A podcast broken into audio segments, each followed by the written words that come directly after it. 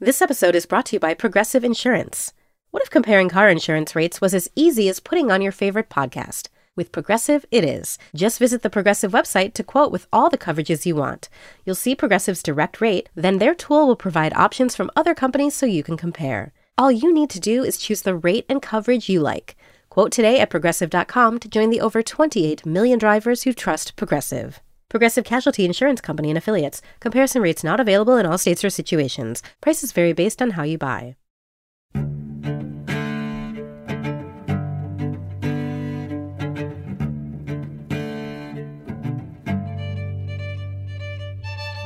You're listening to the New Yorker Poetry Podcast. I'm Paul Muldoon, the poetry editor of the magazine, and it's a pleasure to have you with us. Now, on this program, as many of you will know, we ask a poet to choose a poem from the New Yorker archive. We have them read it and then we discuss it. And then we ask him or her to read one of their own poems that's been published in the magazine. And my guest today is Andrea Cohen the winner of the PEN Discovery Award and the director of both the Writers' House at Merrimack College and the Blacksmith House Poetry Series in Cambridge, Massachusetts. Welcome, Andrea. Thank you, Paul. Now, the poem you've chosen to read for the podcast is by Philip Levine, Phil Levine, a poem called The Mercy. Tell me a little bit about uh, Phil Levine and your own relationship with him. Sure. Uh, when I was an undergraduate at Tufts, Phil was my teacher for a couple classes and had a tremendous amount uh, of effect on me as a young writer, encouraging me to write, uh, letting me know that you could write about anything. He introduced me to poets like Antonio Machado and Lorca and told me that there was such a thing as graduate school for poets. And that was a big help in getting me on my path. And, and then his poetry has just been an inspiration to me all these years. Now, what is it about uh, a poet like uh, Philip Levine in particular that somehow summons up such fellow feeling, not only in readers, of course, but readers who are also poets? I think that what Phil does, one of the things he said he wanted to do was to give voice to the voiceless. And he does that in a language which is both sort of of the, the common person and yet often magical in a way as well. I think that he mixes what is a, a, tremendous amount of tenderness with grit. There is hope in the face of despair, and also humor along with the gravitas in his poems. Well, maybe we will hear The Mercy by Philip Levine, read here by Andrea Cohen. The Mercy. The ship that took my mother to Ellis Island 83 years ago was named the Mercy. She remembers trying to eat a banana without first peeling it and seeing her first orange in the hands of a young Scot a seaman who gave her a bite and wiped her mouth for her with a red bandana and taught her the word orange, saying it patiently over and over. A long autumn voyage, the days darkening with the black waters calming as night came on, then nothing as far as her eyes could see, and space without limit rushing off to the corners of creation. She prayed in Russian and Yiddish to find her family in New York. Prayers unheard or misunderstood or perhaps ignored by all the powers that swept the waves of darkness before she woke, that kept the mercy afloat while smallpox raged among the passengers and crew, until the dead were buried at sea with strange prayers in a tongue she could not fathom.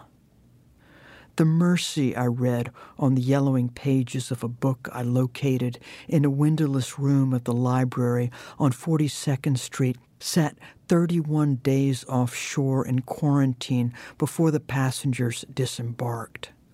There, a story ends. Other ships arrived, Tancred out of Glasgow, the Neptune registered as Danish, Umberto IV. The list goes on for pages. November gives way to winter. The sea pounds this alien shore. Italian miners from Piemonte dig under towns in western Pennsylvania only to rediscover the same nightmare they left at home. A nine year old girl travels all night by train with one suitcase and an orange. She learns that mercy is something you can eat again and again while the juice spills over your chin. You can wipe it away with the back of your hands, and you can never get enough. What's striking about that poem, The Mercy by Philip Levine, read there by Andrea Cohen, is really how little it strives. It seems to unfold in an extraordinarily matter of fact way. It does seem like that, um, as as if he's telling the story.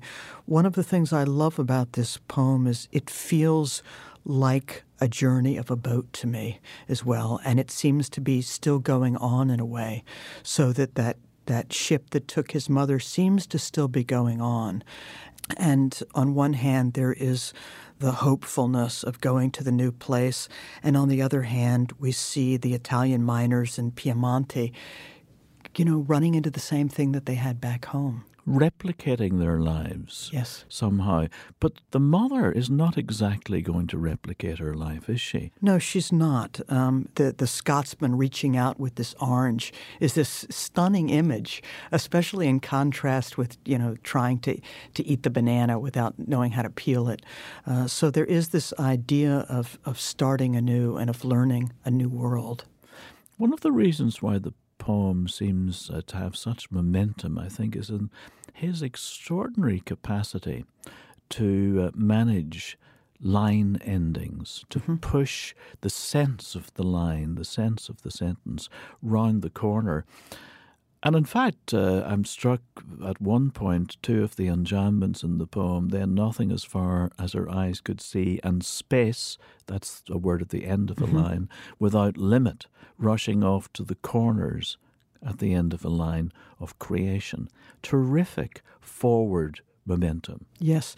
And so, on one hand, we have what seems this sort of narrative of a very particular story, and then it gets writ large with all of creation coming into it as well. And what I'm also struck by is how he puts us there in the present tense, especially a nine year old girl travels all night by train. It seems like it's still happening, really. It certainly does. Now, one of the risks that this poem takes, and one admires a poem that takes a risk, one admires even more a poem that overcomes a risk. And I think it's ever so slightly risky to call poem the mercy that refers at once to the ship, of course, and then to extend that to the concept of mercy. It's the kind of thing that, in the hands of a lesser poet, could seem a little shallow, actually. And, and one of the things I have always admired about Phil Levine's poetry is how he can bump up against what might seem overly sentimental in that lesser poet's hand, and he makes it work. The Mercy by Philip Levine, read there by Andrea Cohen. I'm Alex Schwartz. I'm Naomi Fry. I'm Vinson Cunningham, and this is Critics at Large, a New Yorker podcast for the culturally curious. Each week, we're going to talk about a big idea that's showing up across the cultural landscape, and we'll trace it through all the mediums we love books, movies, television, music, art. And I always want to talk about celebrity gossip, too. Of course. What are you guys excited to cover in the next few months? There's a new uh, translation of the Iliad that's coming out. Emily Wilson. Oh. Really excited to see whether I can read the Iliad again, whether I'm that literate. I'm, I mean, the jury is out. I can't wait to hear Adam Driver go again in an Italian accent in Michael Mann's Ferrari. he can't stop. I mean, and and bless him. I can't wait. Molto bene. Molto bene. we hope you'll join us for new episodes each Thursday. Follow Critics at Large today, wherever you get podcasts. You really don't want to miss this. Don't. Don't miss this. Don't miss it. See you soon. now, Andrea Cohen, we were delighted uh, to be able to publish in the November 30th, 2015 issue of The New Yorker your poem, Major to Minor. which we'd like you to read for us today. But before you do that, maybe you'd tell us if there's anything that it would be useful for us to know just as it goes through the ether past our ear. Well, um, you know, I often think that a poem speaks best for itself, but, but I will say when I wrote this poem, which was the morning after the train jumped a track in Philadelphia. And I never know where a poem is going. I never know. You know, we think trains know where they're going, but a poem always surprises me. It has to, doesn't it? Yes. Was it Robert Frost who said, no surprise for the writer, no surprise for the reader? He certainly did. Anything else we should know? Well, I can only say that the poem went to a place I did not know it was going. Well, let's hear it and see what that place is, and then we can try perhaps to think about uh, how it manages its extraordinary effect. Major to minor. Trains jump tracks, and people from steep trestles leap. But mostly it's the subtler shifts that hit us hard.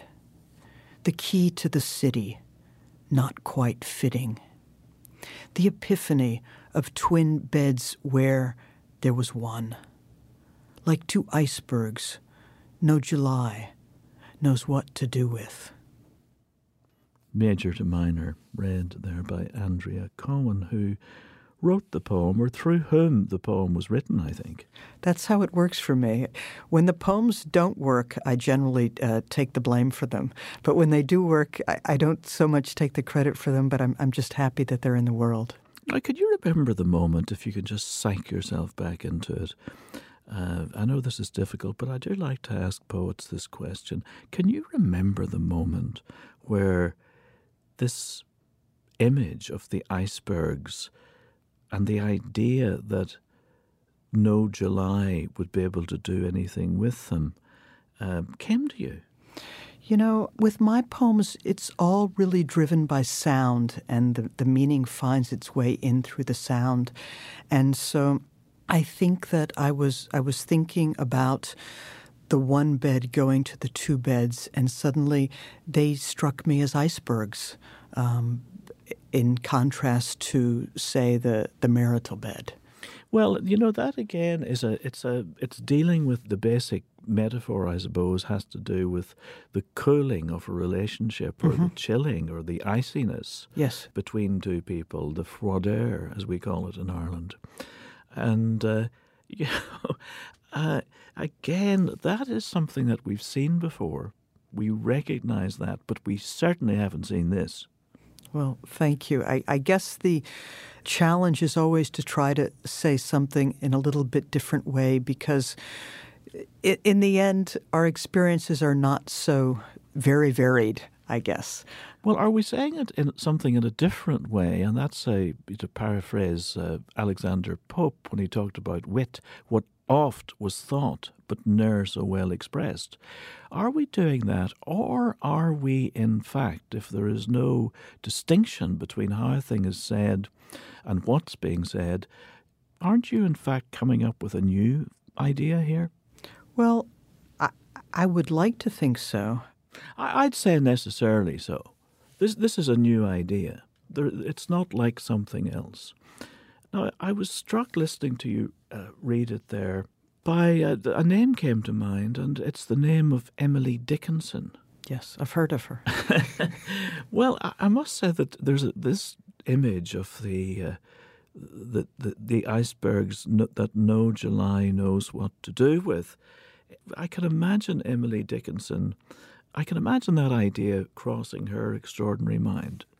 Well, to be in the company of uh, any utterance, even of Emily Dickinson, is, is something that any poet would be happy with. Is it possible that Emily Dickinson is the greatest American poet? She, she might be, yeah. I mean, I, we don't actually have to choose one, and we certainly don't have to choose one here and now, but she's got to be a very strong contender. Yeah, and, and yet she's a writer I did not understand when I was younger, and I came to really grasp her, I think, when I was in my 30s. She has meant a lot to me since then. Brilliant. Thank you very much indeed. Andrea Cohen, for reading uh, your poem, Major to Minor, today, and uh, also for reading The Mercy by Philip Levine. Thank you very much indeed for being with us. Thank you, Paul. Major to Minor by Andrea Cohen, as well as Philip Levine's poem, The Mercy, may be found on NewYorker.com. Andrea Cohen's most recent book of poems is Furs Not Mine, and Philip Levine's final collection, alas, was News of the World. Now, you may subscribe to this podcast, the fiction podcast, and indeed the political scene podcast in the iTunes store. And you can hear more poetry read by the authors in the tablet edition of the magazine. I'm Paul Muldoon, poetry editor of The New Yorker. Until next time, goodbye. You can hear more poetry read by the authors on NewYorker.com and in the digital edition for tablets and smartphones, available at no extra charge in the App Store and on Google Play. The theme music is The Pitnacree Ferryman from the album The Highlander's Farewell by Alasdair Fraser and Natalie Haas from Culburnie Records.